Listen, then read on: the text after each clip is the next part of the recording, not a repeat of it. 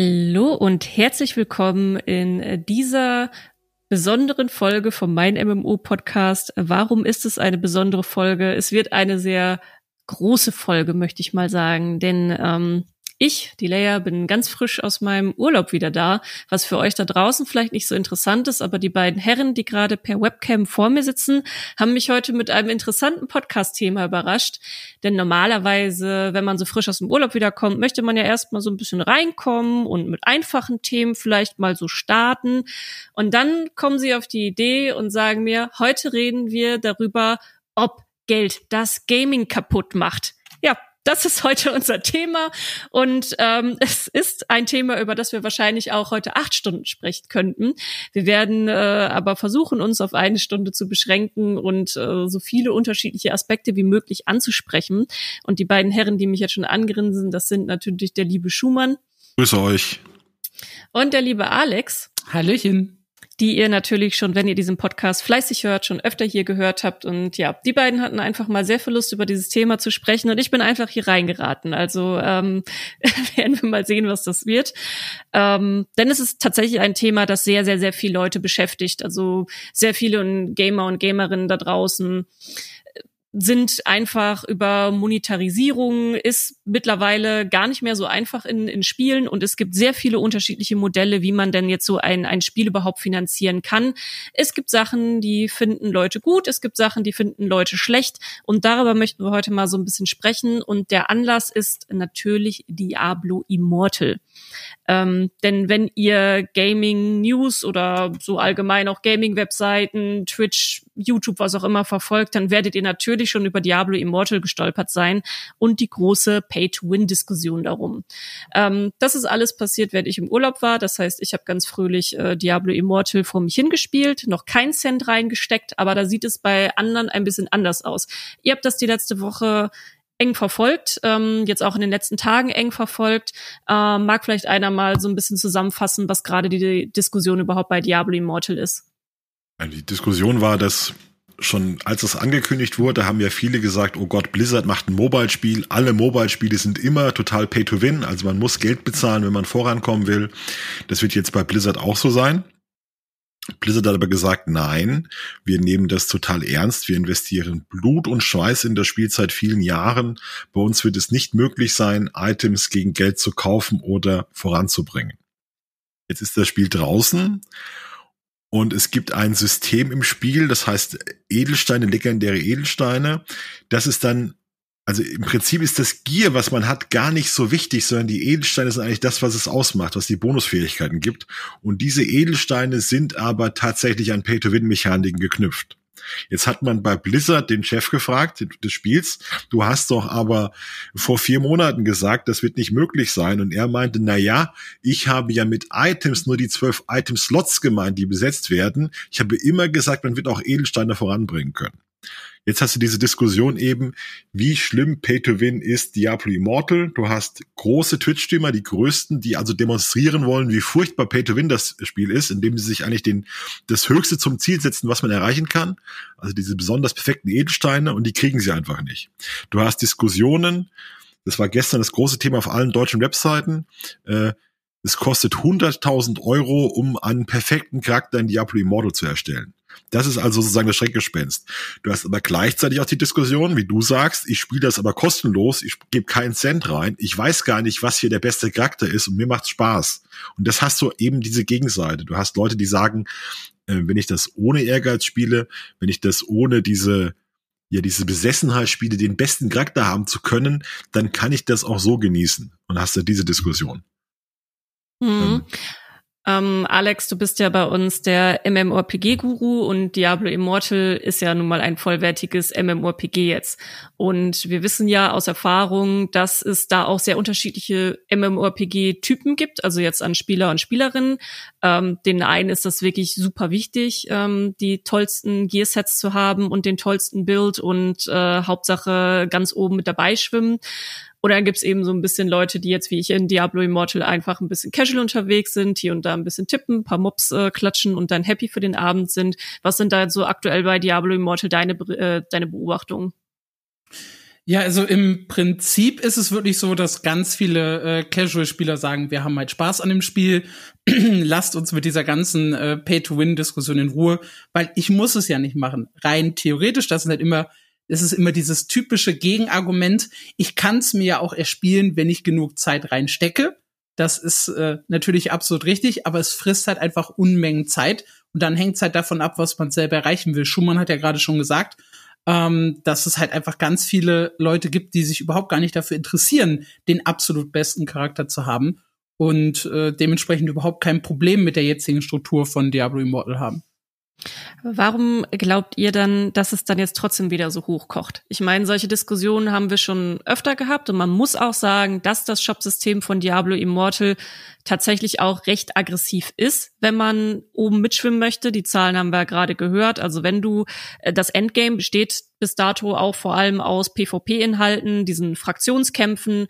Ähm, das heißt, wenn man im Endgame wirklich oben mit dabei sein will, dann muss man tatsächlich auch ganz gut was reinstecken, ist zumindest auch so meine Beobachtung, wenn man eben nicht unendlich viel Zeit, wie du gerade gesagt hast, Alex, reinstecken möchtest, was aber eben auch für ein äh, für, für ehrgeizige Spieler und Spielerinnen dann auch nicht so cool ist, wenn du dann erstmal monatelang gefühlt grindest, um dann irgendwo da mitschwimmen zu können. Also was, warum ist die Diskussion jetzt nochmal so hochgekocht? Also das Thema Weil's Blizzard ist. Ja, ja. Also es, ist, es, hängt, es hängt da wirklich ein riesiger Rattenschwanz von Problemen dran. Man muss es mal sagen. Das ist ein unheimlich komplexes Thema.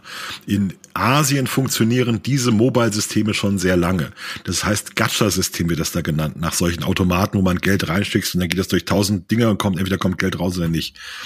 Und dieses Modell von Mobile Games ist in Asien sehr stark und das gab es in Europa nicht in dem Fall, weil unsere Mobile Games haben sich aus Facebook-Spielen, aus Social-Spielen entwickelt und sind anders generiert. Also wir haben das in Ansätzen, wie, wie Candy Crush oder was es alles gibt oder Farmville, ähm. aber das war nie für Core-Gamer gedacht. Das heißt, Core-Gamer in Europa waren nie Mobile-Spieler.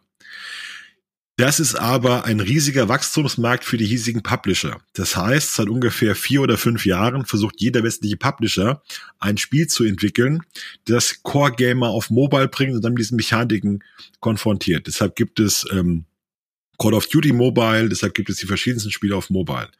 Und für Activision Blizzard ist es jetzt essentiell, dass man damit Diablo, die Core Gamer, die früher Diablo 1, Diablo 2, Diablo 3 gespielt haben, auf Mobile bekommt. Das ist für die, also für die westliche Core-Gaming-Industrie, ist Diablo Immortal sozusagen das trojanische Pferd, wie man in diese ganze Branche reinkommt. Das ist es auch schon seit sicher fünf Jahren. Das Diablo Immortal ist, das ist nicht irgendein Spiel, das ist ein zentrales Spiel für die Entwicklung im westlichen Gaming. Man muss das wirklich so sagen. Das ist nicht ja irgendwer, der das macht. Das ist Blizzard der, der legendäre PC-Entwickler.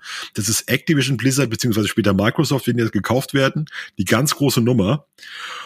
Und man hatte die Hoffnung, oder ich hatte die Hoffnung, dass sie Diablo Immortal machen wie LOL oder Fortnite. Das sind Spiele, die einfach unglaublich gut sind und deshalb sagen, wir sind so groß, wir brauchen kein Pay-to-Win, sondern wir verkaufen euch Cosmetics. Das heißt, Alex, du liebst lol, du, du liebst es und du willst den, den neuen Held mit dem Skin haben, den sonst keiner hat und dann bezahlst du 20 Euro für den Skin, fertig. Aber der Skin gibt dir keine Vorteile im Spiel. Du bist nicht besser, weil du den Skin hast. Und das ist eigentlich die, die gute Form von Free-to-Play-Spielen, die immer wieder gelobt wird. Und dafür gibt's tatsächlich einige Beispiele. Fortnite ist ein Beispiel, LOL ist ein Beispiel, Warframe wird häufig genannt, wobei es dann auch wieder heißt, das ist auch nicht so ganz so, oder, oder Path of Exile ist zum Beispiel ein großartiges Beispiel dafür. Und man dachte eben, dass Blizzard nach den Aussagen, die sie getroffen haben, dass sie auch so ein Spiel machen wollten, das ohne Pay-to-Win auskommt. Und dass es jetzt aber derart krass ist, das überrascht schon viele. Ja, es tut mir persönlich auch so ein bisschen äh, weh und ich glaube, darum äh, ist auch der Aufschrei so groß, weil ich bin ja so jemand, der sagt, äh, Mobile Games sind eigentlich eine super gute Sache. Ich bin zwar Core Gamer am PC, aber ich kann halt super nebenbei auch LOL Ride Rift äh, spielen, wenn ich irgendwie abends im Bett liege. Ich kann äh, TFT, Hearthstone oder sonstige Sachen auch mal unterwegs im Zug spielen wenn das Internet mitmacht. Ähm, und deshalb habe ich halt gehofft, okay, wenn jetzt ein großes Game, das wirklich nur oder primär für Mobile erscheint, von Blizzard mit Diablo drauf kommt und das hat ein faires System, dass das halt endlich mal so ein bisschen mit diesen Vorurteilen aufräumt, äh, Mobile Games sind immer äh, Pay to Win. und er nicht mal zeigt, okay, wir machen es anders. Und sie haben es halt im Endeffekt nicht anders gemacht. Und das tut dann halt wirklich weh. Mhm, das ist letztendlich auch, was ich dann beobachtet hatte, so in der Zeit. Ähm, ich möchte das nochmal ganz gerne aufgreifen, äh, was du jetzt gerade auch gesagt hattest, Schumann, mit den, mit den Gacha-Games. Äh, wir beschäftigen uns bei meinem MMO auch schon länger mit Mobile Games, auch mit den asiatischen Mobile Games, weil ja gerade auch aus dem MMORPG-Bereich, muss man sagen, auch da kommt noch so mit das meiste an frischen Spielen, ne? so für äh, aus dem asiatischen Raum und oft dann auch für für Mobile direkt mitgeplant oder eben nur Mobile, äh, wo sich dann auch wieder einige User bei uns drüber aufregen, wo denn die ganzen neuen MMORPGs herkommen. Ähm, und wir haben auch eine Redaktion, die recht mobile-affin ist, muss man sagen. Also die meisten oder viele bei uns äh, sind jetzt Mobile Games auch nicht komplett abgeneigt, spielen sie halt gerne, so wie du gerade gesagt hast, Alex zwischendurch. Das gleiche gilt für mich auch. Ich bin auch gerne abends dann auf der Couch, äh, habe vielleicht nebenher noch ein YouTube-Video am Laufen und daddel halt so nebenher, so wie ich eben auch in League of Legends oder jetzt äh, im Moment Diablo Immortal nebenher ähm, so spiele. Und ich habe mich da auch gefragt, so hab, also jetzt gerade bei den Leuten, die auch wirklich sehr große Wellen schlagen mit, mit jetzt auch Hass gegen Diablo Immortal und äh, gegen Blizzard. Habe ich auch gedacht, so habt ihr denn bisher die Augen nicht aufgemacht? Also wisst ihr denn nicht, wie diese Mechaniken funktionieren? Habt ihr die anderen Mobile Games jetzt nicht beobachtet, die eben genau solche Mechaniken haben? Also Clash Royale ist da ja auch ein ganz großes Beispiel. Also eins der größten Mobile Games der Welt, das eben auch genau mit solchen Gacha-Systemen arbeitet. Ähm, Genshin Impact ist also auch glaub, nicht unbedingt viel besser. Ne? Also, also ich glaube ganz ehrlich, Leute haben das nicht beobachtet, weil ja, es den Leuten furz ja. egal ist. Also wenn du ein Core-Gamer bist denn, und bist auf Steam, dann ist dir sowas ja. wie, wie Clash of Clans echt furz egal. Da spielt deine kleine Schwester, spielt vielleicht deine Mama noch, aber du guckst das nicht mit der Rohrzange an. Das ist dir völlig latt. Du kriegst auch genau. nicht mit, was in dem Spiel los ist. Also mit Clash of Clans ich hätte mich nie in meinem Leben mit Clash of Clans beschäftigt, wenn ich nicht hier arbeiten würde. Nicht mal, nicht mal im Ansatz. Ich bin, du, du die, die normalen Gamer, du, du gehst auf Steam, also ein PC-Spieler geht auf Steam, guckt da, was wird mir empfohlen, was ist gerade in meinem Genre, das ich spiele, was ist da gerade beliebt und der Rest ist mir doch wurscht. Und wenn du auf Playstation bist, ist genauso. Was spielen deine Kumpels gerade? Da kommt keiner mit Clash of Clans. Die spielen dann den neuen Shooter, der gerade rauskommt. Das neue Assassin's Creed wird gespielt, ja, das neue Call of Duty.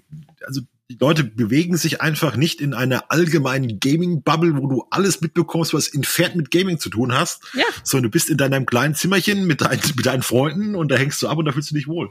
Ich glaube, wir MMORPG-Spieler, ja, so nenne ich das jetzt mal, weil ja viele bei uns in der Redaktion so sind und auch die hier zuhören. Ich glaube, wir sind da schon ein kleines bisschen äh, gebrandmarkter mit den äh, Free-to-Play-Games, die halt so äh, bei uns existieren und die ja oftmals auch in Richtung äh, Pay-to-Win und Gacha gegangen sind. Also gerade wenn ich äh, auf, auf Perfect World schaue, ja, mein persönliches äh, Most Pay-to-Win-Game, das ich je gespielt habe, ähm, aber auch äh, ja teilweise was aus Rift oder ähnlichen Spielen äh, geworden ist mit der Zeit. Also es ist halt schon ich glaube, ich glaub, wir sind da wirklich schon ein bisschen gebrandmarkter und sensibler für als so ein klassischer Core-Gamer, der jetzt nur mit Call of Duty aufgewachsen ist. Ich habe damals, wo wir angefangen haben, 2014, kam Arc Age raus. Und Arc Age war ein Spiel, was in Korea riesig war, das in Korea beliebt war und wo einige Leute hier im Westen schon Monate vorher darauf hingefiebert haben, dass das kommt. Ich habe das gespielt in der Beta und da hast du gespielt und plötzlich hat das System gesagt, du kannst jetzt nichts mehr machen, du hast keine Energie mehr. Und ich dachte, was ist denn das? Was, was meint ihr denn? Ich habe keine Energie mehr. Ja, du musst jetzt erstmal entweder wartest du jetzt eine Stunde, bis du weitermachen kannst, oder bezahlst hier so und so viel Euro, damit du die Energie kaufst. Und das war für mich in dem Moment, weil ich, ich hatte Dark Age of Camelot gespielt, ich hatte WoW gespielt, ich hatte Guild Wars 2 gespielt. Ja, war das undenkbar, so ein System zu haben. Und dann wird dir erklärt, nee, das ist ganz normal, das ist halt so und äh, das wird hier auch als Wirtschaftssystem gespielt und da geht es auch um Geld und so. Und dann war das plötzlich so ein Zweig in MMOPGs, der plötzlich da war für mich und wo du gemerkt hast, dass es da eine komplett andere Richtung gab. Also neben diesen MMOPGs, die ich gespielt hatte, wie Dark Age of Camelot, wie WoW, wie Guild Wars 2, äh, wie diese, oder ESO, Whiteside, die gerade kamen, gibt's parallel diese Asia-MMOPGs, was, was David zum Beispiel gespielt hat, unser Chef, der hat das alles gezockt. Das ist dann Runes of Magic, Metin 2, oh ja. Ion, diese ganzen Spiele, die immer Free-to-Play waren und immer irgendwie auf Cash-Up ausgelegt waren.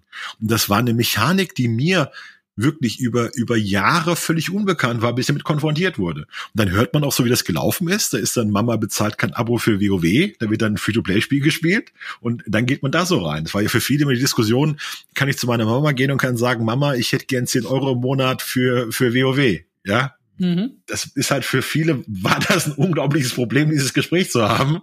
Und äh, dann ist man bei, bei Roots of Magic gelandet. Mhm. Ja, das äh, ähnlich war das übrigens auch bei Warframe, weil du das gerade angesprochen hattest als positives Beispiel. Die haben ja nicht posi in dem Sinne in Anführungsstrichen positiv angefangen. Die hatten nämlich auch so ein System. Du hast ja da deine deine Kampfanzüge, deine Charaktere, die du dann auch zusammenbekommen kannst und äh, damit dann ähm, spielst. Das ist so ein Sci-Fi-Shooter, Sci-Fi-MMO-Shooter für die Leute, die es nicht kennen. Und mehr muss man dazu jetzt auch gerade für die, für die Story nicht wissen. Und da hatten sie auch das System, dass wenn du ab einem bestimmten Punkt ähm, konntest du deine Warframes, wenn du äh, gestorben bist, konntest du dann wiederbeleben, reviven. Und da hatten sie dann irgendwann auch, hatten sie auch ursprünglich eine Bezahlschranke, dass du das nur x-mal am Tag machen konntest und danach musstest du bezahlen, um weiterspielen zu können.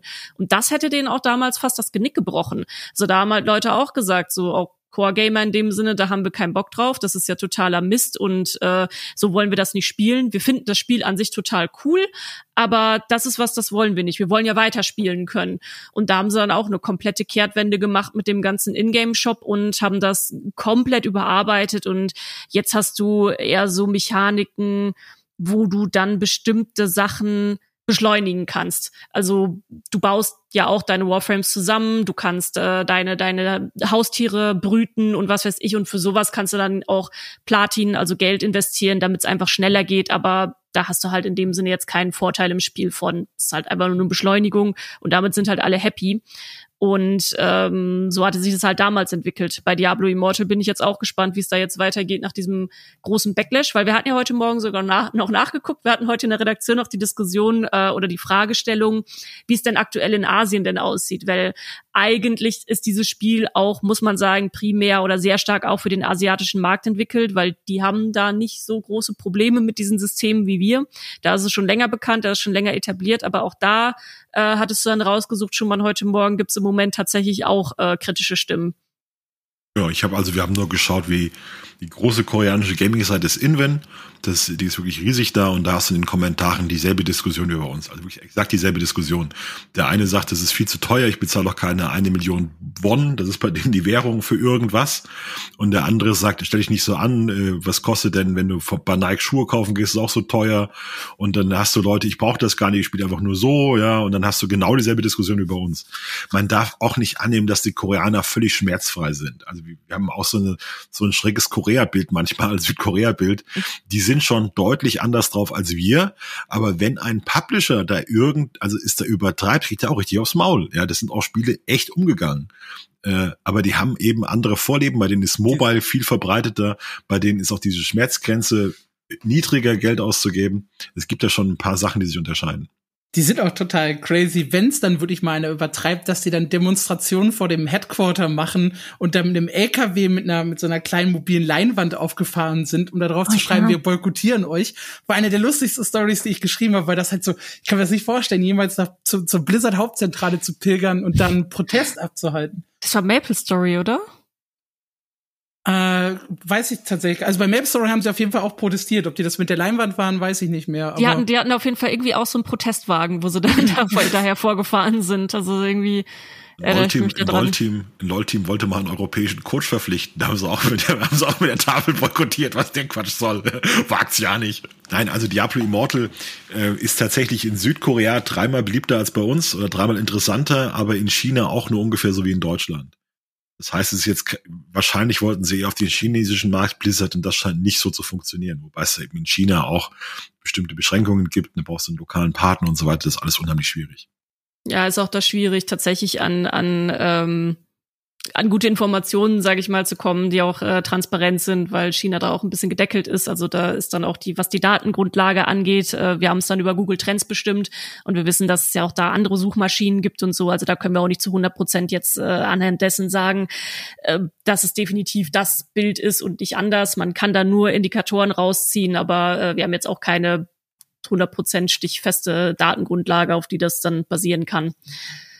Aber ich würde dann ganz gerne mit euch nochmal einen Ausflug in die Vergangenheit machen, weil wenn wir darüber sprechen, ob Geld das Gaming kaputt gemacht hat, dann heißt es ja, dass es mal irgendwann einen anderen Zustand bekommen hat. Und ihr habt es ja gerade schon ein bisschen angesprochen, dass dann diese Mechaniken, ähm, hey, ich muss irgendwie bezahlen, um weiterzukommen, oder ähm, ist es halt viel to play, aber ich, es, es gibt bestimmte Schranken, wenn ich dann alles vom Spiel haben will, muss ich dann doch Geld reinstecken, auch meinetwegen was Cosmetics angeht, das fällt da ja trotzdem auch noch mit rein. Ähm, das war ja alles mal ein bisschen anders. Was ähm, ist, was ist heute noch? Elden Ring, ja? Hat einer, hat irgendeiner schlechtes Wort über Elden Ring gehört. Das, das ist halt ein Kaufspiel für 60 Euro, das kaufst du und dann kriegst du ein paar Updates und das war's dann. Das ist ja, ja. heute noch so. Wir müssen ja nicht so tun, als wäre das, wäre jedes Spiel der Welt so der, so, so Pay-to-Win verseucht. Also du hast hier diese positiven Beispiele auch. Und Elden Ring oder auch Red Dead Redemption 2, das waren ja die letzten oder waren einige der letzten richtigen, so, wo alles okay war. Ja, gut, bei Red Dead Redemption 2 kam später auf Steam und äh, PC-Probleme und so weiter, aber so als Spiel an sich, da hast du ja nichts Negatives gehört. Jetzt über Elden Ring, gab's denn, hast du irgendeine negative Story über Elden Ring gelesen? Gab's da ja. irgendein, irgendein Gemecker?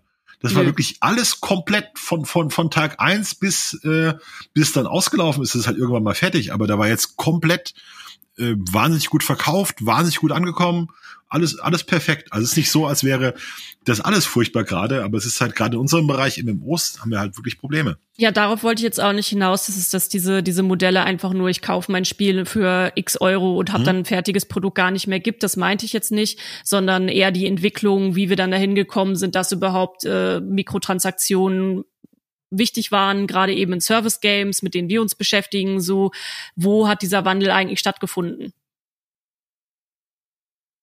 Also man muss auch sagen, dass die, dass die großen Abo-Games im Westen, wie WoW oder Final Fantasy XIV, die haben es auch irgendwann echt übertrieben. Es ist ja ein Spiel, wo du das Grundspiel kaufst, du kaufst jede Erweiterung, du kaufst Du musst im Monat Geld bezahlen und dann haben die alle mit der Zeit noch Cosmetic, äh, Cosmetic äh, Shops eingebracht. Das, da fing's ja dann an.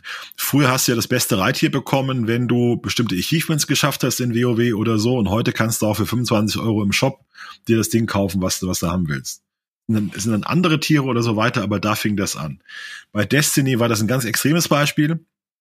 Destiny hat am Anfang gesagt, ähm, wir verkaufen euch die DLCs. Dann haben sie gesagt, wir machen keine DLCs mehr, aber wir wollen das Spiel weiterentwickeln, also bringen wir jetzt einen Cash-Shop, um das Spiel weiterzuentwickeln.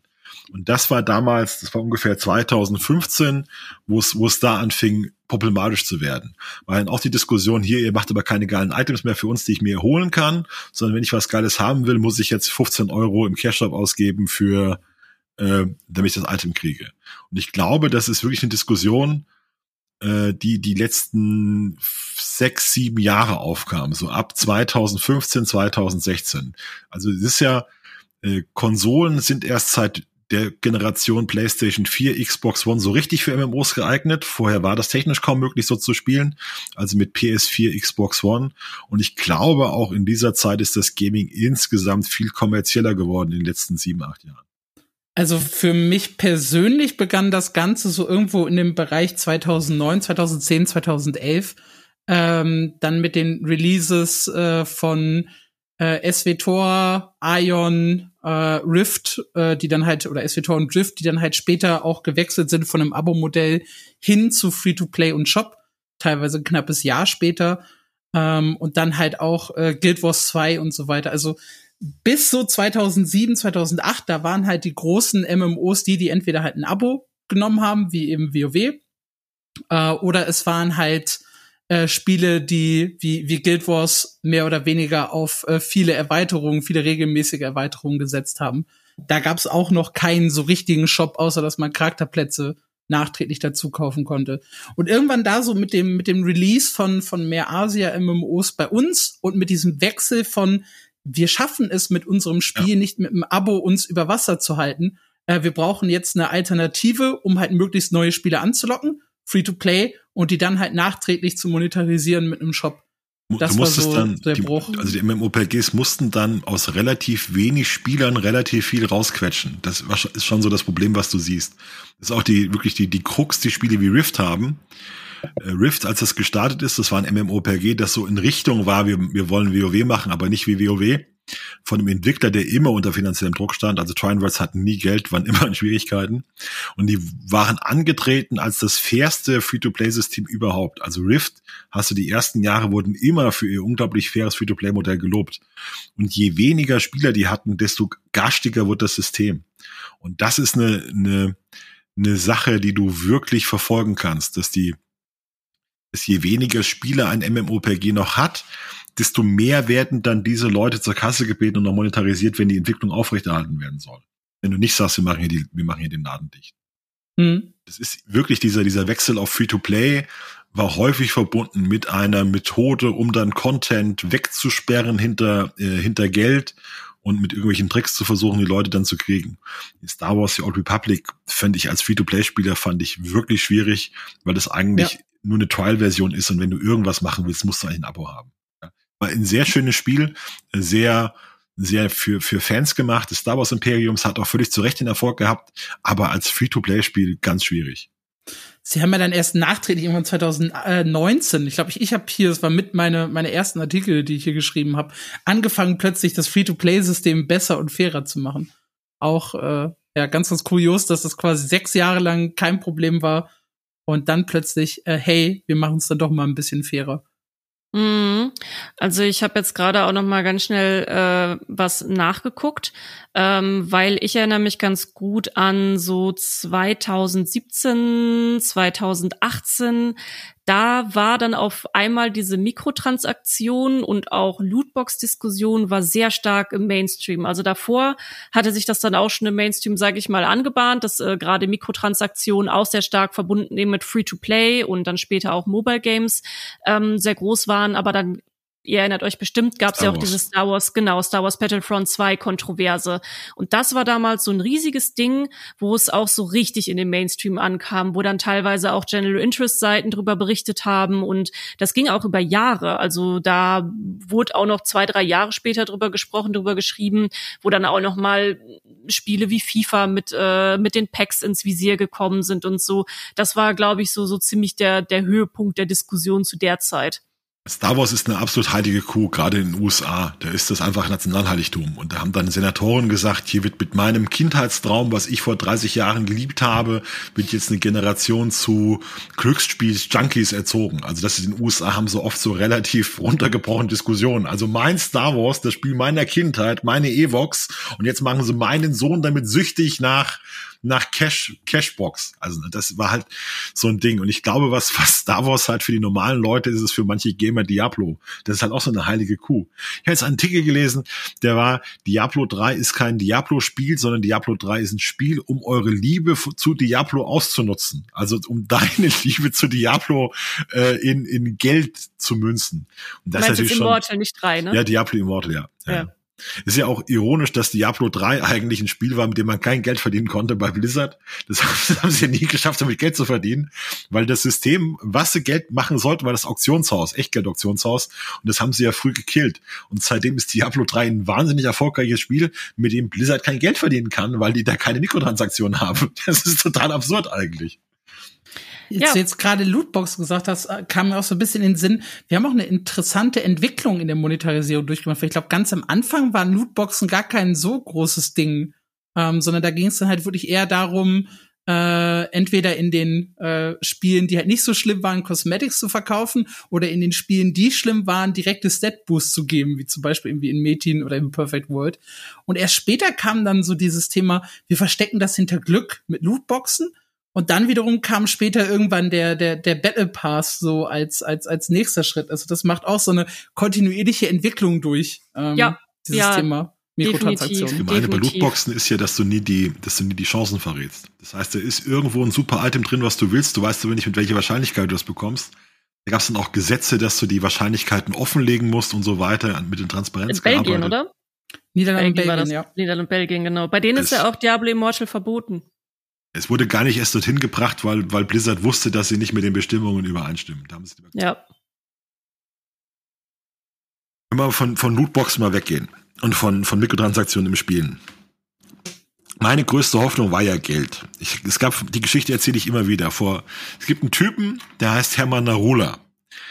Der ist, der Vater ist ein wahnsinnig erfolgreicher britischer Ingen britisch-indischer Gebäude, Gebäudemogul in London. Der hat seinen Sohn, ist offenbar ein Technikgenie, der in Cambridge studiert hat. Und der hatte damit Kumpels eine Idee entwickelt, um MMOs zu retten. Also er sagte, MMOs sind im nuklearen Winter gefangen. neigt zur Übertreibung, im nuklearen Winter gefangen, da geht nichts voran. WoW äh, hat alles kaputt gemacht, es ist ja alles nur noch in diesen kleinen Instanzen mit zehn, mit zehn Mann, das muss sich ändern. Und er hat mit seinen Kumpels eine Servertechnik entwickelt, um riesige Welten zu ermöglichen. Dass wir wieder Spiele wie früher haben, wo 10.000 Leute auf einem Ding wechseln. Das war sein Plan. Gut. Diese Idee kam eine große Bank, weil er hat ja gute Kontakte und hat da 500 Millionen Dollar investiert in diese Idee. Das heißt, das Unternehmen von ihm, was er gegründet hat, Improbable, wurde zu einem Unicorn, zu einem Einhorn.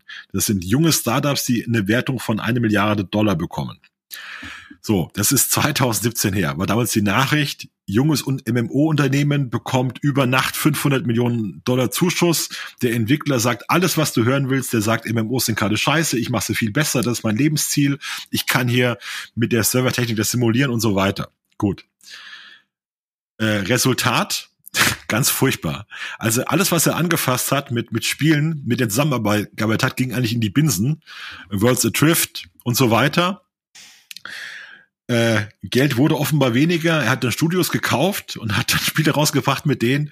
Und das Neueste ist jetzt alles zurück, keine Games mehr. Ich mache jetzt das Metaversum. Das ist jetzt, das ist jetzt die Geschichte, die jetzt rausgekommen ist.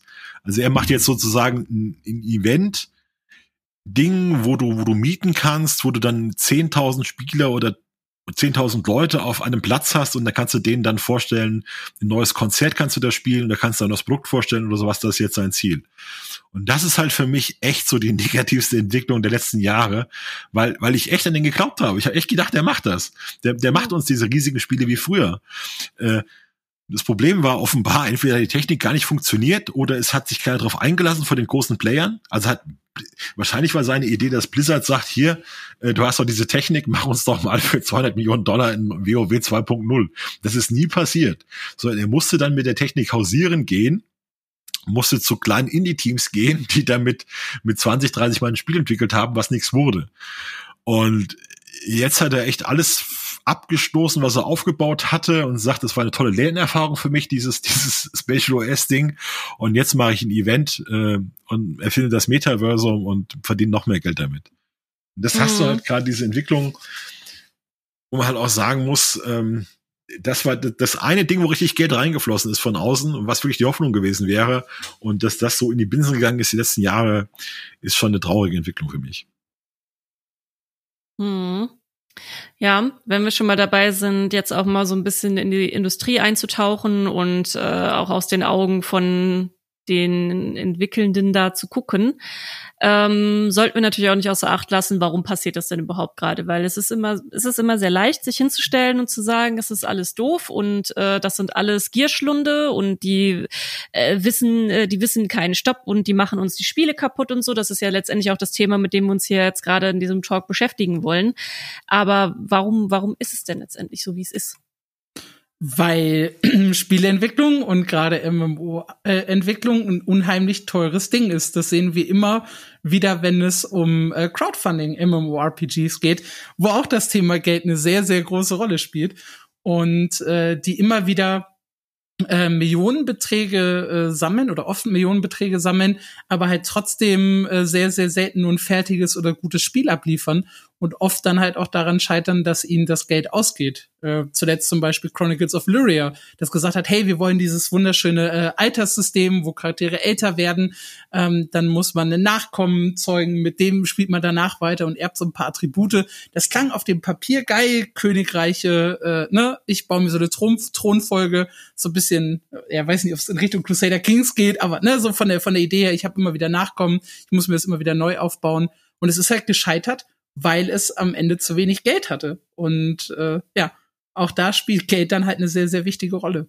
Hast schon ganz klar diese G-Mechanik natürlich. Da müssen wir uns gar nichts, gar nichts vormachen. Also das Ziel von Activision Blizzard ist es, mehr Geld zu verdienen als im Jahr davor. Das Ziel von EA ist es, in einem Jahr mehr Geld zu verdienen als zuvor. Das sind an der Börse gehandelte Unternehmen. Und wenn du einem Aktionär sagst, wir sind aber froh, wenn wir dasselbe Geld wie letztes Jahr verdienen, zeigt er dir den Vogel und haut ab. Ja, das heißt, das ist einfach in in diesem System die Mechanik, dass du mehr Geld verdienen musst. Und wenn du siehst, wer viel Geld verdient, ist es FIFA mit seinem Panini-Album, ja, die, die wirklich ein völlig, wenn du, wenn du einem erklärst, wenn du einem FIFA erklärst, wie die Geld verdienen, dass du jedes Jahr dasselbe Spiel machst und alle fangen wieder bei Null an und dann verkaufst du ihnen was, was nur für dieses eine Jahr relevant ist und dann, nimmst du ihnen wieder alles weg und machst dasselbe Spiel mit minimalen Veränderungen nochmal und das klappt seit 15 Jahren. Da greifst du dir als normaler Mensch an den Kopf. Und das klappt aber weil das irgendwie klappt, ja, weil, weil Fußball so ist, weil man das, man sich dann gewöhnt hat, weil dieses System dann immer weiter gesponnen wird, das fängt relativ normal an, wird immer krasser, dann, dann kommen da die Team of the Seasons und die Ikonkarten und die, die, die, äh, Weiterentwicklungen der einzelnen Karten und so weiter. Und diese Systeme mit, mit ich sammel was und ich bin der Beste und ich stelle mir was zusammen und ich habe jetzt alle, alles, alles, was es hab, was, was es gibt, habe ich zusammen. Das ist einfach menschlich, das ist Gamer. Und es ist ja auch, das, was Games auszeichnet. Ja, Pokémon, Pokémon, ich will sie alle fangen, ich will sie alle haben. So. Und das ist halt unschuldig, wenn du das umsonst kriegst. Wenn, wenn, du alles noch umsonst bekommen kannst, kannst du dir verdienen. Und es wird halt böse, wenn du irgendwann, um alles zu haben, zur Tasche greifen musst, in die, in die Brieftasche greifen musst. Schon Pokémon war böse mit den mehreren Editionen, die du haben musst, um alles haben zu können. Du konntest mit einer Edition nicht alles bekommen. Ja. ja, das ist aber auch immer so eine so eine Sache des tatsächlich auch des Framings, muss man auch sagen, also wie man es dann betrachtet. Ähm, es ist natürlich so, wir, wir leben halt im Kapitalismus, das äh, kann man ja nicht leugnen. Und es ist einfach so, dass von jeder Unternehmung, das muss man auch mal fairerweise ja. sagen, es betrifft ja nicht nur Gaming, das betrifft auch uns bei meinem MMO. Natürlich möchten wir auch jedes Jahr weiter wachsen und neue coole Sachen äh, ermöglichen und achten natürlich auch darauf, hey, äh, wie können wir neue neue Wege erschließen, um ähm,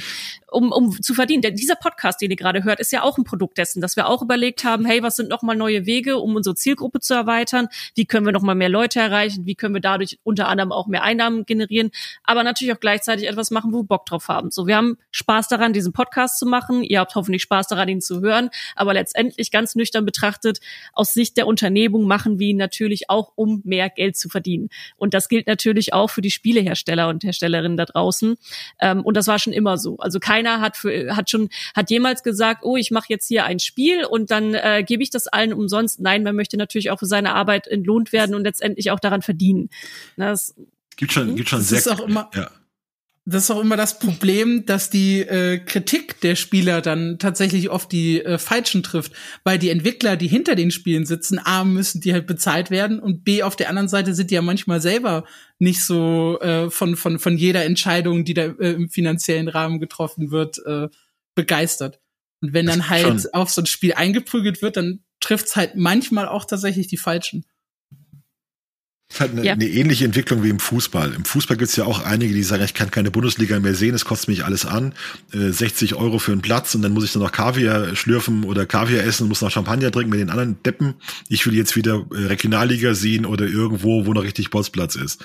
Und das hast du im Gaming auch. Also du hast diese Sache, dass die Leute sich wirklich von von AAA Gaming geradezu ab, angewidert abwenden und die wieder Indie spielen wollen. Und du hast dann im Indie-Bereich tatsächlich diese Leute, die sagen, äh, wir wollen hier kein Geld machen, wir wollen hier nur unser Hobby ausleben und das hast du schon.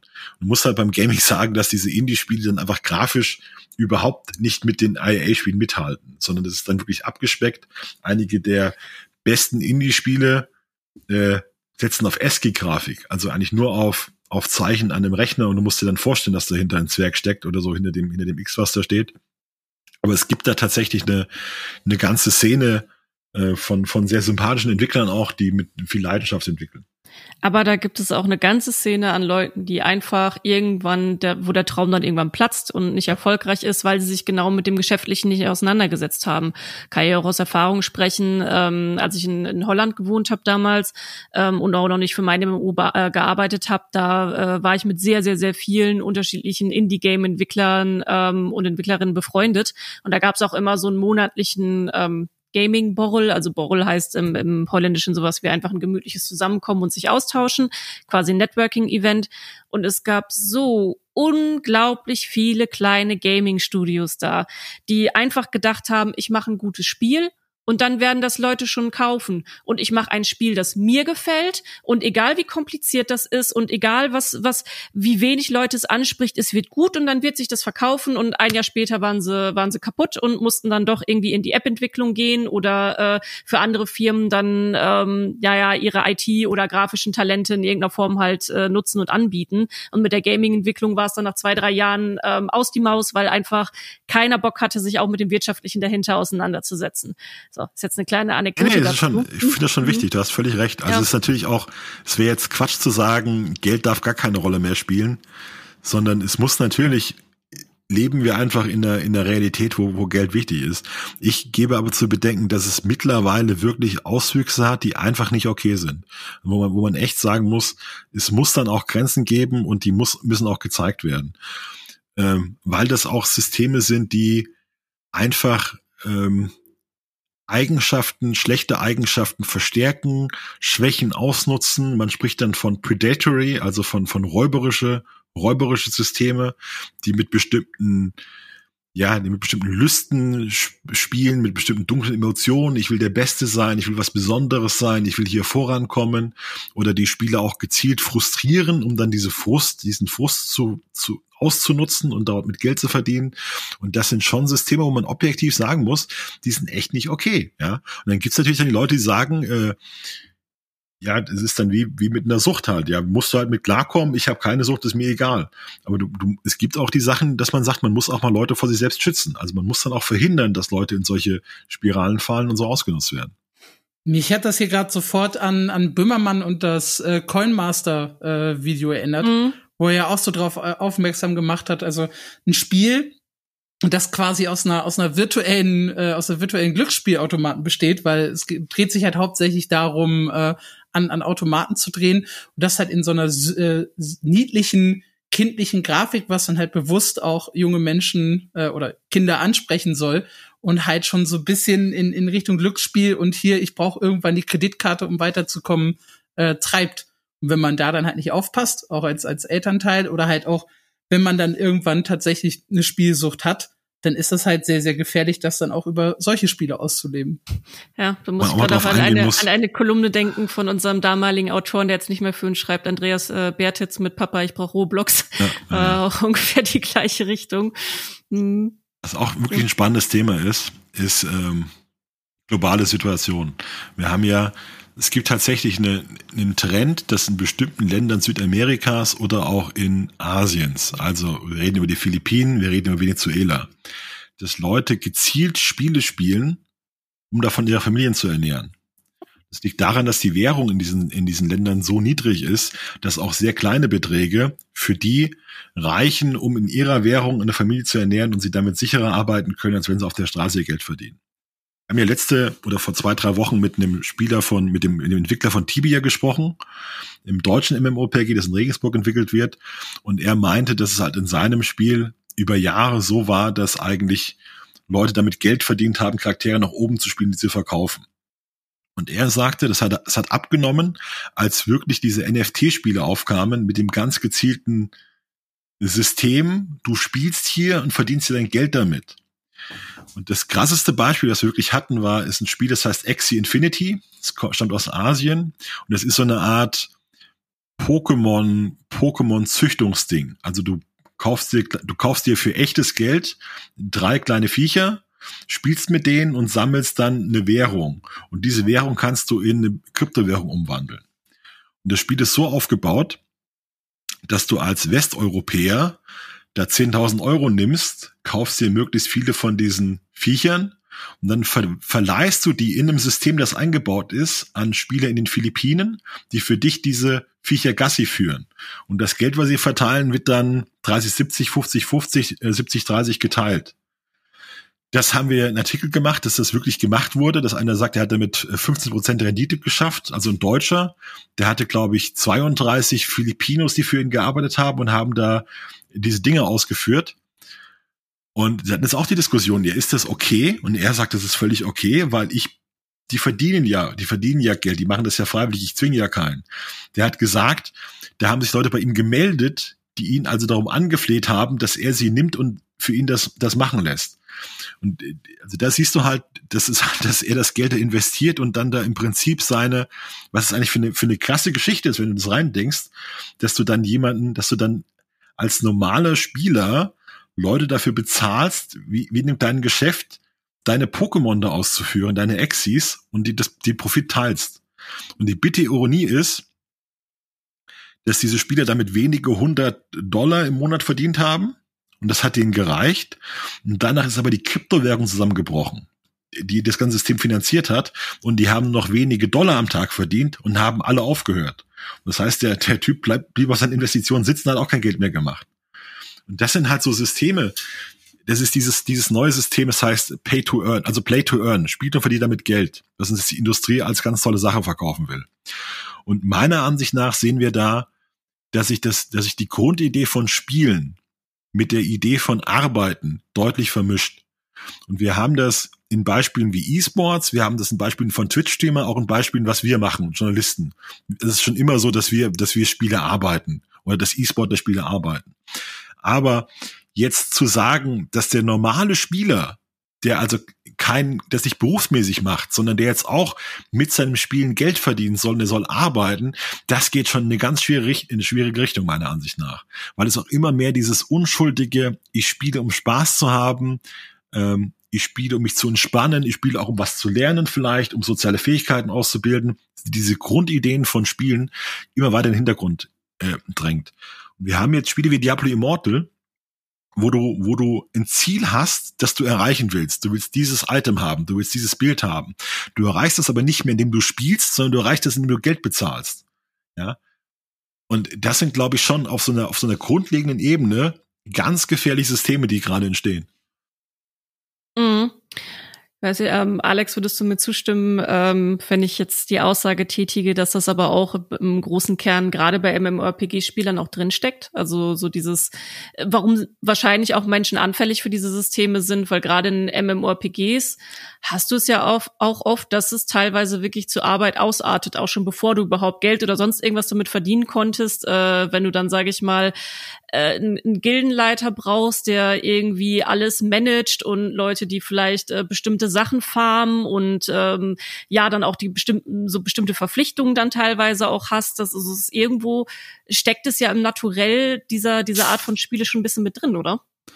Es steckt äh, im Naturell mit drin, äh, Arbeit investieren zu wollen, aber ich mache das halt nicht, um Geld dafür zu bekommen. Also ich finde auch diese diese Verschmelzung, die wir da gerade haben mit Play to Earn, sehe ich auch sehr sehr kritisch.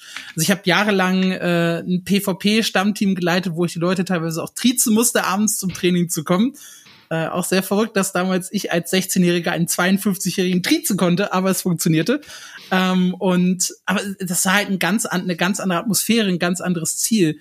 Und ich habe das Gefühl, dass es dann auch irgendwann toxischer wird, wenn es wirklich um Geld bei bei sowas geht. Also wenn ich mir jetzt vorstelle, ich glaube, das merkt man auch so ein bisschen, wenn man auf die großen Raid-Gilden bei, bei WoW schaut, die dann auch mal zerfallen an so einem äh, Progress-Rate. Sobald es halt darum geht, äh, ja, sobald irgendwie Geld oder Aufmerksamkeit im Spiel ist, wird's dann halt sehr, sehr schnell, oder kommt man sehr, sehr schnell in so eine Spirale, wo man sich dann gegenseitig anpfeift, warum hast du schlecht gespielt, warum hast du das nicht richtig gemacht? Wenn ich mir vorstelle, dass irgendwann Raids oder äh, Dungeons, wo ich mit anderen Leuten zusammenspiele, mir Geld bringen, oder auch der Person, mit der ich am PC sitze, je schneller ich laufe, desto, also dann, dann entwickelt sich halt irgendwann wirklich so eine Spirale, vor der ich wirklich Angst hätte weil ich möchte halt nicht ständig unter diesem Druck stehen, sondern ich spiele halt hauptsächlich, ja, um dem Alltag und manchmal auch dem Arbeitsstress zu entfliehen. Das ist dann total verrückt, wenn sich das noch stärker vermischt, als es das eh schon tut. da möchte ich jetzt stark, auch sehr gerne den, ja. den, äh, den Schlenker machen zu E-Sports und Twitch und Streaming. Ähm, da hattest du ja auch eine wirklich krasse Story gefunden, Schumann, ähm, mit dem E-Sportler, der rausgekickt wurde, weil er persönliche Probleme hatte. Ja, äh, hat zwei E-Sportler, Philippinen, Mitte 20, Mutter, schwer krank an Krebs. Das Bootcamp startet in einigen Wochen, aber er weiß, dass seine Mutter entweder im Krankenhaus sterben wird oder sie kommt nach Hause. Und er schreibt seinem Team, also ich weiß, ich sollte am Montag da sein, aber ich kann ja nicht weg, ich wäre ganz furchtbar als Sohn, wenn ich jetzt meine Mutter hier im Krankenhaus lassen würde. Ich verspreche euch, ich spiele in meiner Freizeit weiter drunter, zwar ich trainiere, aber ich muss jetzt die letzten Tage noch bei ihr verbringen. Entweder wird sie entlassen oder sie, sie stirbt jetzt, so hart es klingt. Ähm, ich hoffe, ihr versteht das. Und das Team teilte ihm mit, äh, bist entlassen. Also du bist, bist raus. Die haben dann einfach veröffentlicht, äh, ja, vielen Dank für deine, so, so einen typischen Abschiedspost auf Twitter, also vielen Dank für deine Hingabe und wünschen dir viel Glück auf deine Zukunft. Und er hat dann erklärt, was eigentlich dahinter steckte.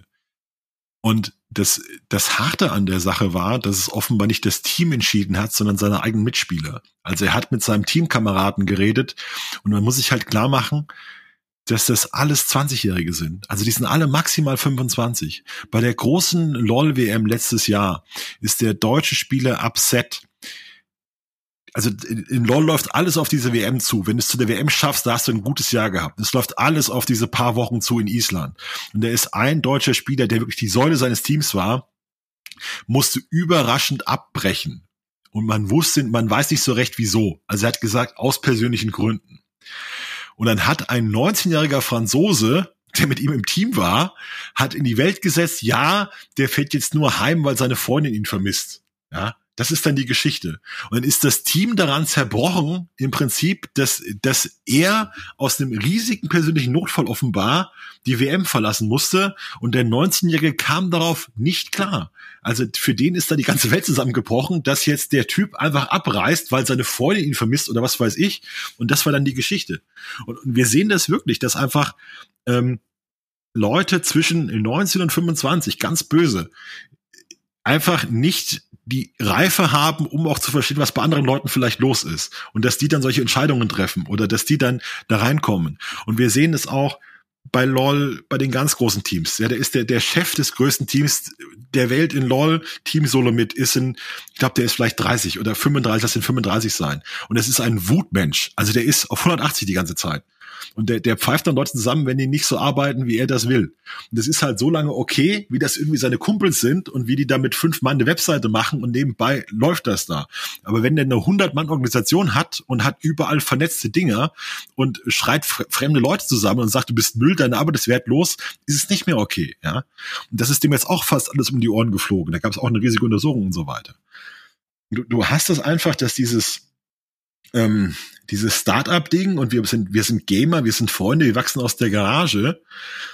Äh, das trägt als Modell einfach nicht, wenn du andere respektieren sollst und sollst mit denen umgehen. Ja, das, das ist einfach super schwierig. Wir haben ja auch bei meiner Memory-Entwicklung durch von einem kleinen Team mit drei Leuten, wo du, wo du machen konntest, was du wolltest, wo alle sie irgendwie gekannt haben, zu einem Team mit 20, 30 Leuten. Ja, da kannst du auch nicht mehr irgendwie äh, dich benehmen wie die Axt im Walde und weißt schon, alle wissen ja, wie ich drauf bin, das ist jetzt gerade so. Sondern du musst dann auch eine gewisse äh, Reife an den Tag legen und entwickeln, sonst bist du aber auch, hast du auch ständig Konflikte. Und das ist im Gaming, glaube ich, ein ganz äh, besonderes Thema, dass du diese, dass, dass die Leute in Positionen reinwachsen, dass die Leute in Situationen reinwachsen und es da enormen Konfliktstoff gibt.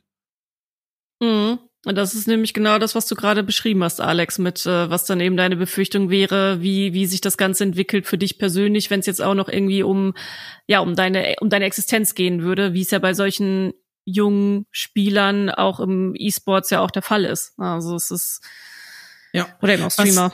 Was, was ich beim E-Sport äh, langsam so ein bisschen bedrohlich finde, auch rund um das Thema Geld, ist halt äh, ja so so bisschen die Entwicklung der Summen hin zum Fußball. Also wir haben äh, 2020 angefangen darüber zu berichten, äh, für wie viele Millionen Euro äh, Leute hin und her transferiert werden und dass es auch Gehälter oder dass halt auch Leute eine Entscheidung darüber treffen, wo sie spielen, mehr übers Gehalt als tatsächlich über den Wohnort oder über das Team, mit dem ich mich identifiziere oder ähnliches, sondern dass da halt auch Geld immer mehr eine Rolle spielt und das ja, sieht man halt im Fußball, äh, wohin das teilweise führen kann, bis halt hin zu horrenden Summen wie jetzt bei Mbappé oder äh, Monopolstellungen in, in Ligen, wie es der äh, FC Bayern in der Bundesliga hat.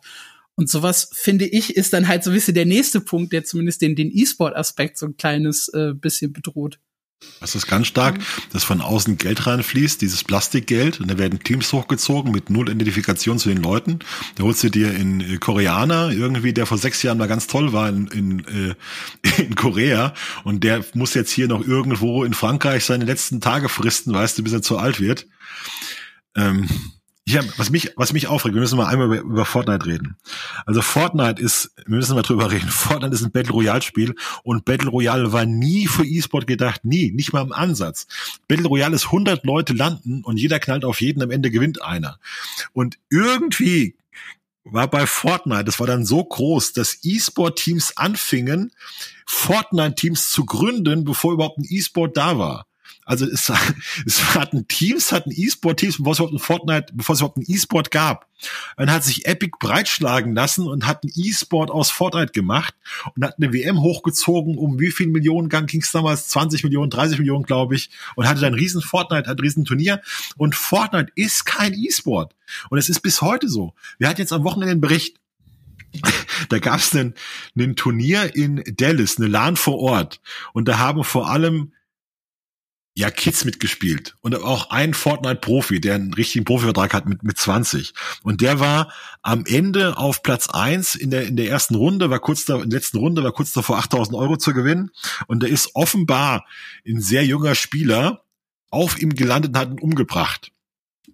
Und das darf man nicht, weil wenn du, wenn du abgeschlagen bist, dann darfst du nicht auf einem anderen drauf landen. Das widerspricht gegen die ungeschriebenen Regeln.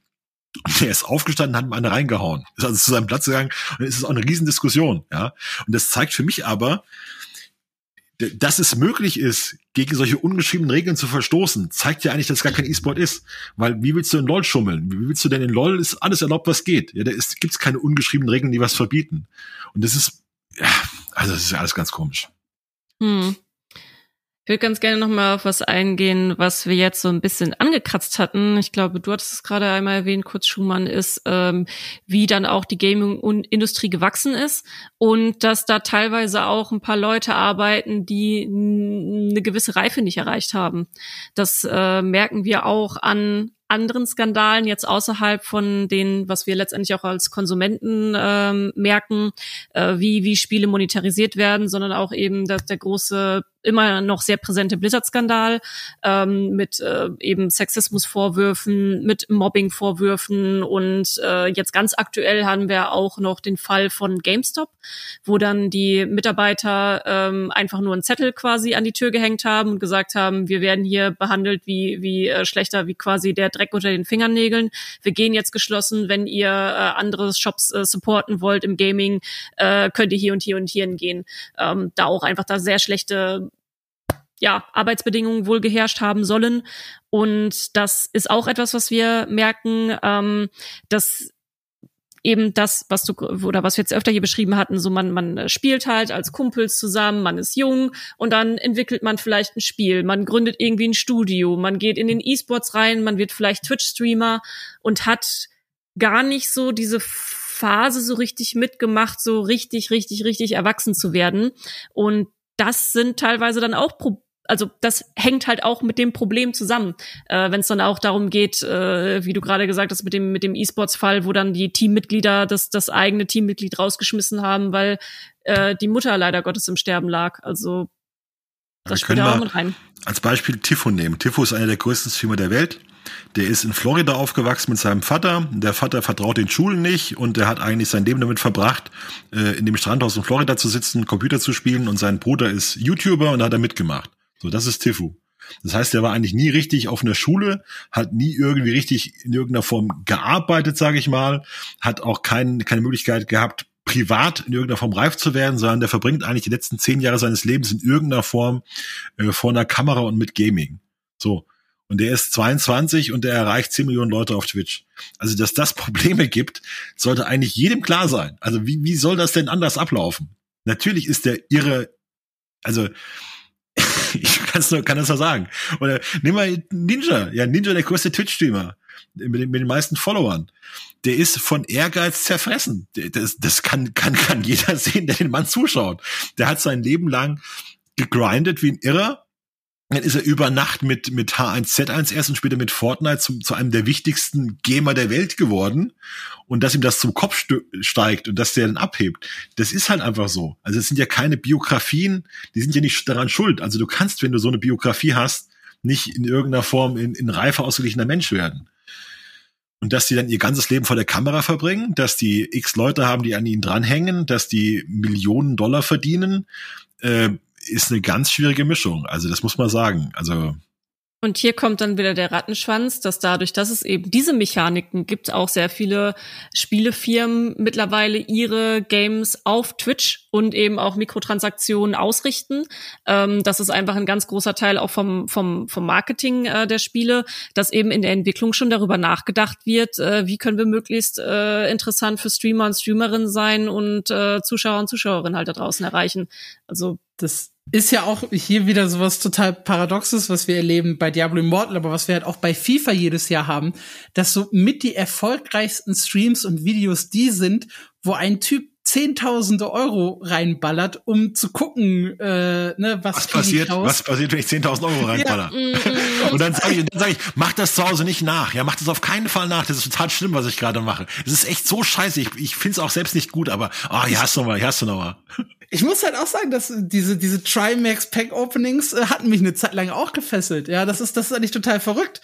Da schmeißt einfach ein Typ einer, einer Firma Geld in den Rachen, zeigt, wie schlimm das eigentlich alle ist äh, alles ist und alle feiern dieses Video und ich selber dann teilweise auch, weil es halt einfach unterhaltsam ist, ja, das traurige Gesicht zu sehen. Ich selbst habe in, in Guild Wars 2 diese komischen Lootboxen, die Schwarzhöfentruhen, die die da haben, geöffnet und Videos dazu gemacht und Leute haben gefeiert, wenn ich geweint habe, dass ich aus, aus 25 Kisten nichts bekommen habe.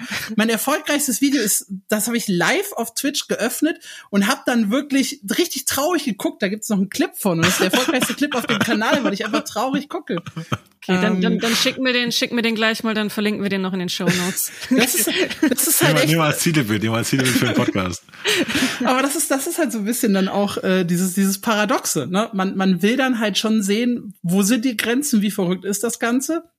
Und dabei ist das System an sich eigentlich total kaputt. Wenn es nicht funktionieren würde, hätten wir es ja auch nicht. Wenn es nicht funktionieren würde, dann gäbe es halt diese Form von Mikrotransaktionen, von Battle Passes und äh, was es da eben alles mittlerweile für Finanzierungsmodelle gäbe, hätten wir ja nicht. Also das ist ja auch also einfach eine Form von Gamification.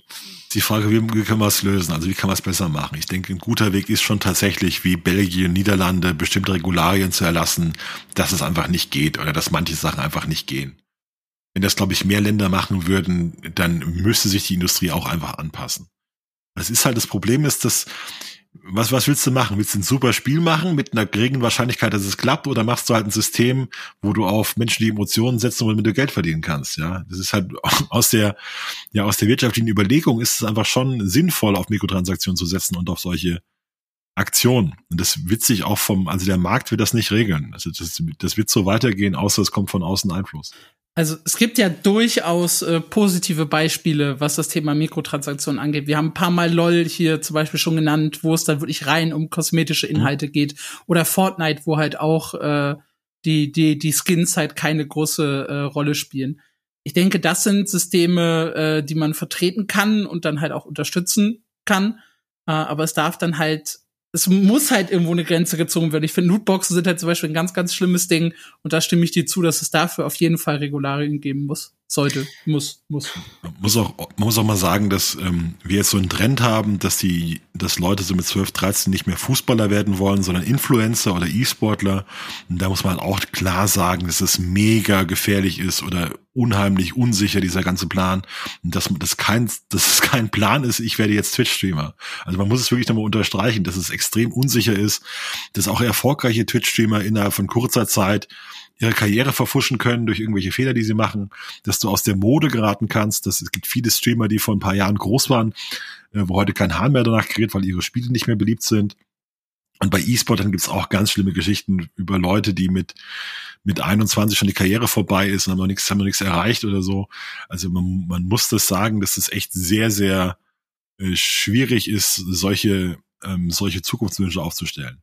Also wenn, du, wenn du mal siehst, Ninja, wie viel, wie viel Zuschauer der hatte und wenn da, sag ich mal, jeder Hundertste nur glaubt, er wird der nächste Ninja, da hast du schon, wie viel, wie viel Leute da ihr Leben eigentlich echt oder ihre Lebensplanung wirklich auf sehr wackelige Beine stellen, will ich mal so sagen. man muss da schon, muss dann schon echt davor warnen, was das auch für, für Symbole, was das für eine Außenwirkung hat. Am Ende kommt das halt für mich auch so ein bisschen jetzt gerade auch als, als, als Vater auf das Thema Medienkompetenz und mhm. Jugendschutz alles auch so ein bisschen runter, ähm, wo man, glaube ich, dann, dann wirklich auch viel, viel mehr äh, die Sinne schärfen muss und viel, viel mehr den, den ja, Kindern beibringt, wie halt verantwortungsvoll äh, mit Games umgegangen wird, wie verantwortungsvoll eben mit solchen Sachen wie Twitch äh, und Co und dem Internet allgemein äh, umgegangen werden sollte. Ich glaube, das ist auch ein ganz wichtiger Punkt, was dann halt so einer Monetarisierung, wie jetzt Coinmaster oder auch äh, anderen ganz schlimmen Spielen, so ein bisschen den Wind aus den Segeln nimmt. Wenn man einfach weiß, okay, ich habe ich hab das System dahinter verstanden, ich will da gar nicht erst reinrutschen und schmeiß das Spiel dann von der Platte. Man muss auch mhm. ganz klar sagen, wenn ihr wirklich so anfällig für Mikrotransaktionen seid, bleibt von den Spielen idealerweise ganz fern oder wenn ihr es unbedingt spielen müsst, setzt euch ein Hard Limit, das ihr auch nicht überschreitet. Also dass ihr maximal im Monat die Summe X für ein Spiel ausgibt und keinen Cent mehr. Also das ist halt, äh, weil dieses, dieses Open End und da ist gerade ein Sonderangebot und jetzt ist aber gerade so günstig und jetzt kann ich aber mehr bekommen als sonst, mit, mit dem soll ich locken. Das ist genau das Problem, ja. Also entweder gar nicht mit anfangen, das ist natürlich am besten, oder dann wirklich, wenn man weiß, man ist anfällig für sowas, ein hartes Limit setzen, was ich maximal ausgeben kann. Am besten auf einem Zettel notieren, euch klar machen, wie viel habe ich gerade für das Spiel ausgegeben in diesem Monat, in diesem Jahr. Will ich das wirklich? Ist mir das viel zu viel? Ruiniert das gerade mein Leben? Das sind wirklich Sachen, die gemacht werden müssen. Also man muss es mal so hart sagen. Mhm. Wir, wir haben auch in der Redaktion einige Leute, mit Vollbärten, die sehr anfällig für Mikrotransaktionen sind und wo wir jedes Mal über den Kopf schütteln, wenn wir, wenn wir mit denen sprechen. Und es sind ja auch nette Menschen und so, aber man muss dann echt sagen, dass es schon sehr, sehr bedenklich manchmal ist. Ja, es gibt ähm, da auch noch ein Problem, ähm, was auch nicht so leicht mal eben zu lösen ist. Also ich finde, eure Ansätze sind auf jeden Fall gut zu sagen, okay, es muss gewisse Regularien geben, Medienkompetenz muss auch verbessert werden, gerade auch in, in Schulen, ähm, was, was Aufklärung angeht von, von Internetgebrauch allgemein, Mikrotransaktionen, was da alles mit reinfällt, da passiert ähm, sehr, sehr, sehr wenig immer noch, ähm, leider, leider. Ähm, und da muss man dann schon als Eltern irgendwie hinterher sein und selber auch das Know-how haben, was, was auch nicht so leicht ist. Ähm, aber wie gesagt, ein Problem, was wir jetzt noch gar nicht angesprochen haben, ist tatsächlich auch der Kostenfaktor von äh, der Spieleentwicklung, beziehungsweise wir haben es angekratzt.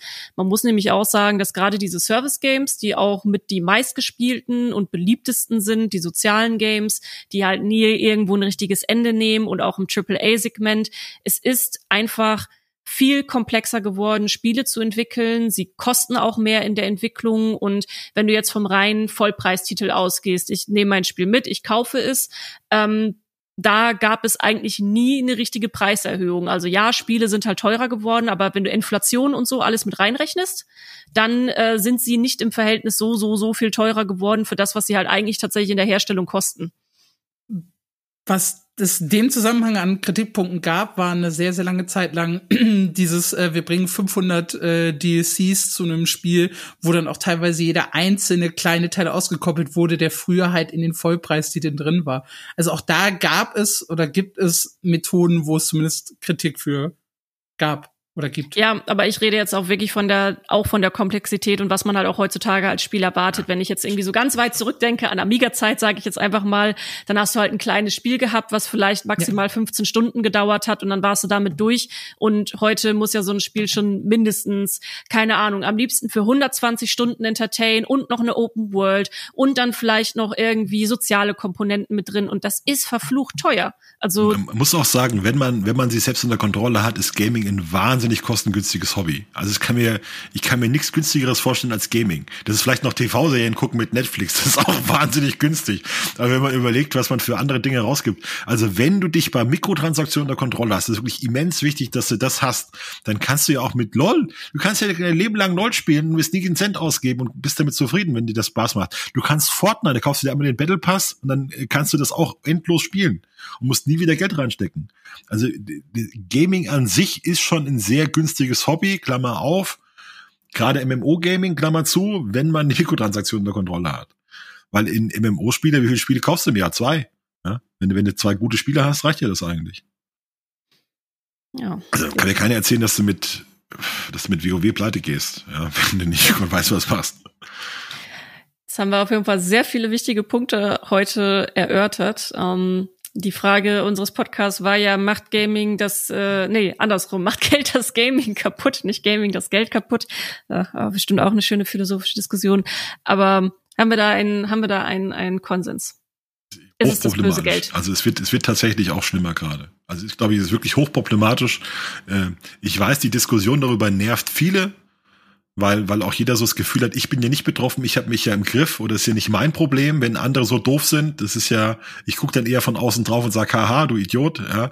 Aber ich glaube tatsächlich, dass diese zunehmende Kommerzialisierung des Gamings in allen einzelnen Bereichen, wirklich mit, mit Pay to Win, mit Pay, Play to Earn, mit E-Sport, mit äh, Twitch-Streamer, in allen Auswirkungen, dass es gerade das Nummer eins Problem ist. Wir sehen auch, dass mangelndes Geld positive Entwicklungen im Wege steht. Wir sehen, dass es zu Game Design führt, das nicht auf Spaß ausgelegt ist, sondern auf Frust und ähm, Grind. Das ist, ist nicht gut. Dass das Spielentwickler sich überlegen, wie kann ich ein Spiel schwieriger machen, damit einer bezahlt, um das hier weiterzukommen. Das ist keine gute Gedankengang. Ich glaube wirklich, dass das Geld äh, gerade das Hauptproblem im Gaming ist, ja. Ähm, ich sehe Teile wie, wie Schumann tatsächlich. Ich bin immer noch ein, ein großer Gegner von, von, von Pay to Win, bin aber Mikrotransaktionen insgesamt sehr, sehr aufgeschlossen und denke, dass Geld auch immer eine riesige Chance ist. Also klar, äh, es, es birgt Risiken, weil wenn ich halt schaue, was das Geld mit dem Gaming gemacht hat, ich habe so viele unterhaltsame Stunden mit YouTubern und Twitch-Streamern. Ich verfolge eine E-Sport-Szene, die es halt ohne Geld am Ende des Tages nie gegeben hätte. Ja, man muss das Ganze beobachten, ähm, aber ich sehe es zumindest halt nicht ganz so grimmig wie Schumann. Hab allerdings ein bisschen Sorge vor dem Thema Play to Earn, weil, wie gesagt, sobald mein Hobby wirklich äh, irgendwie mit Geld in Verbindung steht und jemand anderes auch, selbst wenn ich selber nicht daran verdiene, sondern jemand anderes daran verdient, äh, steigt halt die Chance, dass alles toxischer und unangenehmer und stressiger wird. Und das ist halt nichts, was ich haben möchte im Leben. Mhm. Ich für meinen Teil habe ähm, hab keine richtige Antwort. Äh, deswegen habe ich auch schon so ein bisschen, als ihr heute mit dem Thema kam, dachte ich, oh nein, äh, bitte nicht, bitte nicht dieses Thema, äh, weil es ein unfassbar schwieriges Thema ist. Also wir haben es ja heute auch ähm, einfach gehört oder beredet, wie viel eigentlich da dran hängt und was für ein komplexes auch ist, mit was für einer Spirale es dran, dran hängt, wie viel Einfluss dann Faktor X dann wieder auf Y hat, dass dann Geld wieder eine größere Rolle spielt. Aber wie du auch sagst, Alex, das äh, Geld ist halt auch immer eine Chance, dass wenn man mehr verdient, die Industrie wächst. Es gibt mehr Vielfalt in der Industrie. Man kann einfach mehr damit machen. Es ist unser ganzes ja, westliches kapitalistisches System, das genau darauf ausgelegt ist. Natürlich wird es auch irgendwann im Gaming äh, sein und wird auch im Gaming immer stärker sein. Ich finde es einfach ein sehr schwieriges Thema, wo ich auch wahrscheinlich ähm, nicht so schnell wirklich eine Antwort drauf haben werde und ähm, denke aber, dass ihr beide auf jeden Fall da gute Sachen gesagt habt und mein Kopf dreht sich die ganze Zeit hin und her und äh, schlägt noch ein paar fröhliche Knoten, um hierauf eine Antwort zu finden. Ähm, ja, ist auf jeden Fall ein schwieriges Thema.